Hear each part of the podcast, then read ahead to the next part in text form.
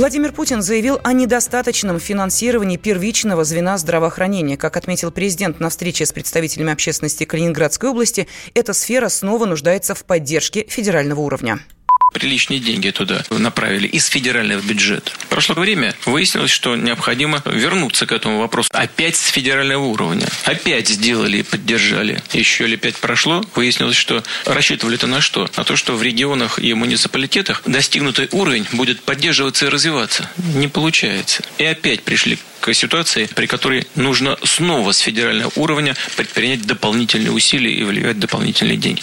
Происходит это потому, что у нас есть определенный разрыв между муниципальным уровнем и государственным.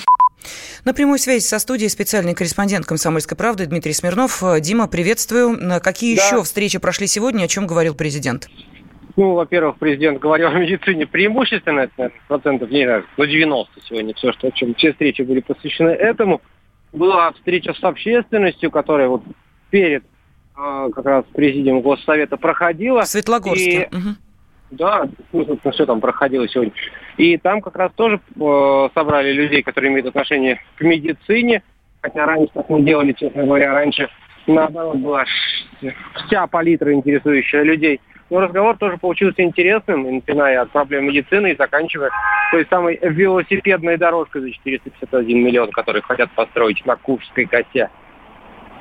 Но, насколько я поняла, речь шла еще и о, э, вставал, по крайней мере, такой вопрос о транспортной доступности э, э, именно Калининградской области, потому что, ну, действительно, неких, некоторых туристов отпугивает, ну, так скажем, не вполне комфортные условия, которые сейчас есть в Калининградской области.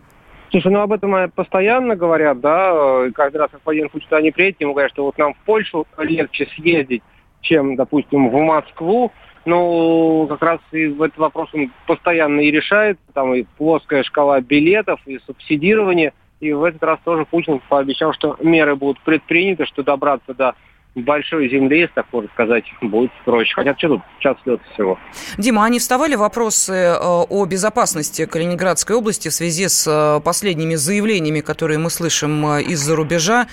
Все эти спрогнозированные атаки на Калининградскую область НАТО и прочее, прочее, прочее. Или эти международные темы сегодня не поднимались? Нет, сегодня как раз была социальная тематика – медицина, образование, транспортная доступность, о которой мы говорили. В общем, на этом сосредоточились. Угу. Но, тем не менее, было еще и посещение судостроительного завода «Янтарь». Да, посмотрите, корвет гремящий, что называется, в буквальном смысле. Ну, показали товар лицом, проходят ходовые испытания, сейчас заканчиваете. Ну что ж, спасибо. С нами на связи э, был специальный корреспондент «Комсомольской правды» Дмитрий Смирнов.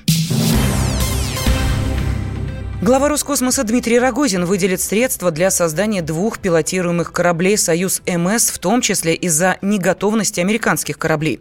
Рогозин также отметил, что Роскосмос поможет космонавтам из Соединенных Штатов отправиться на МКС.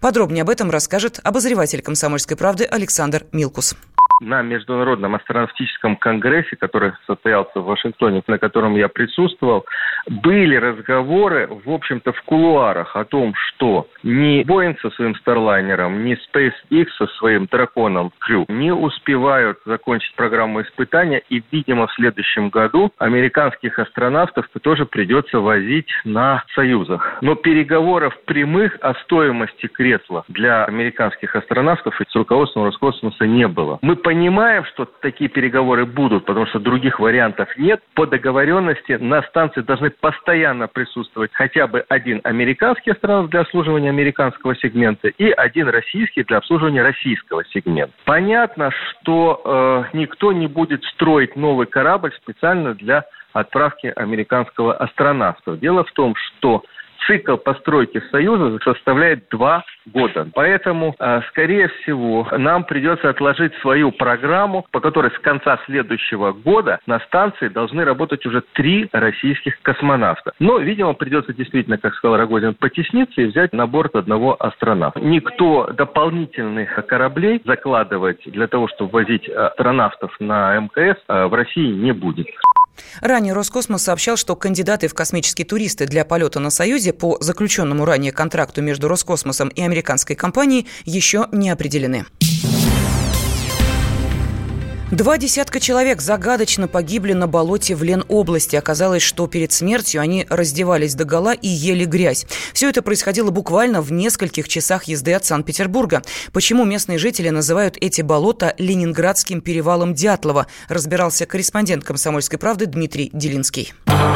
Пик загадочных смертей пришелся на 90-е и начало нулевых. В это время в окрестностях поселка Шугозеро в Ленобласти каждый год пропадали по 3-4 человека. Позже их находили мертвыми, и следы на месте происшествия ставили в тупик даже опытных следователей. Люди раздевались в лесу посреди болот, кто-то полностью, кто-то до белья, кто-то разбрасывал вокруг себя одежду, а кто-то аккуратно складывал. Вот самый выдающийся случай. Пропал местный тракторист. Он отдыхал с друзьями, потом пошел домой через болото, нашли его через пару недель, мертвым. При этом вскрытие обнаружило полный желудок грязи, рассказывает сотрудник местной полиции. Сам лежал в канале, весь грязи, как будто он там купался. Когда его вскрыли, оказалось, что у него полный желудок грязи. То есть, как бы, такое смешно, что ее горстями в рот себе пихал. То есть, это никто не мог понять, почему он ее ел. Никто из работяг не подтвердил, что он накануне бухал. Правильно, потому что иначе бы их всех там повольняли, да? Вот. Насколько известно, они перед этим вечером покупали там кого-то левую волку паленую. Они ее там выжили, он пошел в лес пешком и не дошел. Итак, официальная версия – паленый алкоголь. Дело закрыли за отсутствием состава преступления, но у родни остались вопросы. Почему парень валялся в канаве с полным желудком грязи и почему его одежда была разбросана по всей округе, рассказывает брат того самого тракториста. Он, видно, кругами ходил. Мы первого нашли сапоги, потом дальше куртку нашли. Куртку, свитер, ну так, ну в разных местах. А он вот эти болота хорошо знал, то есть ориентировался?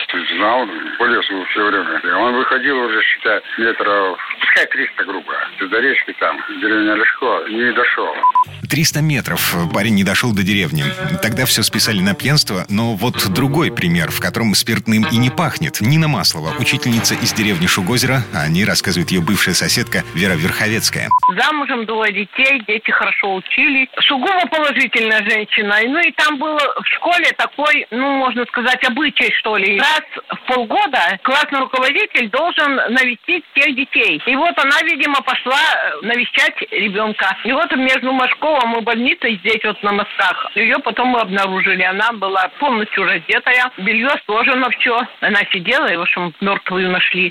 И таких историй в 90-е и в начале нулевых десятки. На Вепском болоте в Ленобласти при таких же загадочных обстоятельствах погибали и местные жители, и приезжие туристы-охотники, и пьяницы, и трезвенники, и мужчины, и женщины. Объяснить загадочные смерти пытались многие. Самая популярная и самая невероятная версия у местных. Они говорят, что это некий летающий змей, после укуса которого люди теряют рассудок. В информационно-краеведческом центре Нагорное Обонежье рассказывают, что такая деревенская легенда действительно существует. Мол, у змея красная голова, убегать от него нужно зигзагами, а сброшенную одежду эта легенда объясняет тем, что погибшие отбивались от нападения. Буквально швыряли в змея куртку, ботинки, свитер и так далее. Но у экспертов есть более правдоподобная версия. Все эти странные следы странного поведения людей в вепских болотах – это последствия переохлаждения. По словам старшего следователя-криминалиста Ленинградского управления Следственного комитета Петра Пестова, сначала организм пытается спасти от холода внутренние органы, и мы покрываемся гусиной кожей и начинаем дрожать. А вот на следующей стадии мышцы расслабляются, и кровь от внутренних органов приливает обратно к коже. У человека обманчивое ощущение, что ему становится жарко. И человек начинает просто раздеваться. В дальнейшем сознание у него спутанное. У нас, если вы помните, да, все животные вообще тем, как лечь спячку, начинают закапываться. Поэтому человек уже в бессознательном состоянии, уже утратив контроль над своим сознанием, он, естественно, поступает, как учили его эволюционные предки. Он начинает закапываться в снег, в листву, ну, во что ближайшее, в то и закапывается в грязь. В данном случае в болото, значит, закапывался грязь и могла попасть и в жидкость. Полость рта.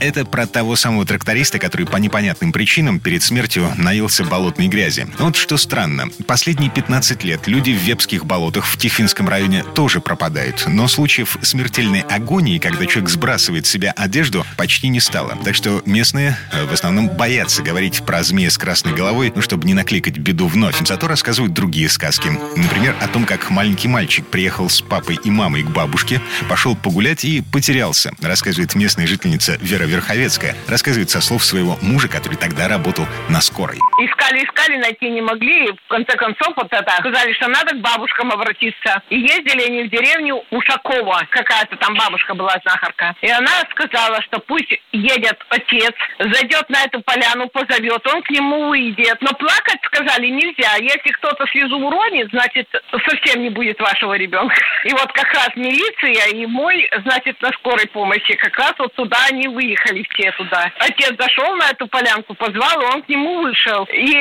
мой, когда вот приехал домой, я говорю, ну в каком он состоянии? Три дня прошло. Он говорит, да какой бегает по больнице там по Шугазерской? Здоровый, говорит, вот спрашивает, говорит, ты где был? Я гулял. Ты что-нибудь ел? Ел. А что ты ел? Пестики ел, виноград ел. А ты откуда это брал? А мне синяя птичка приносила. Так вот, какая ему там синяя птичка приносила, но совершенно здоровый. Но после этого вот эта семья никогда не приезжала к бабушке.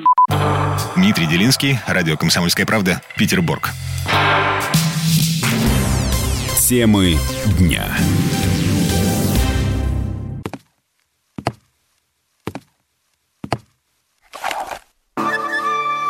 Это была тяжелая неделя. Хороший. Ребята, давайте жить дружно. Плохой. Понимаете, не признавали у одного кандидата подпись его родного отца. Злой. А вот что у нас в России, вот что у нас в России. Бред, да? Николай Платошкин подводит итоги недели. Каждую пятницу на радио «Комсомольская правда» в 6 вечера по Москве.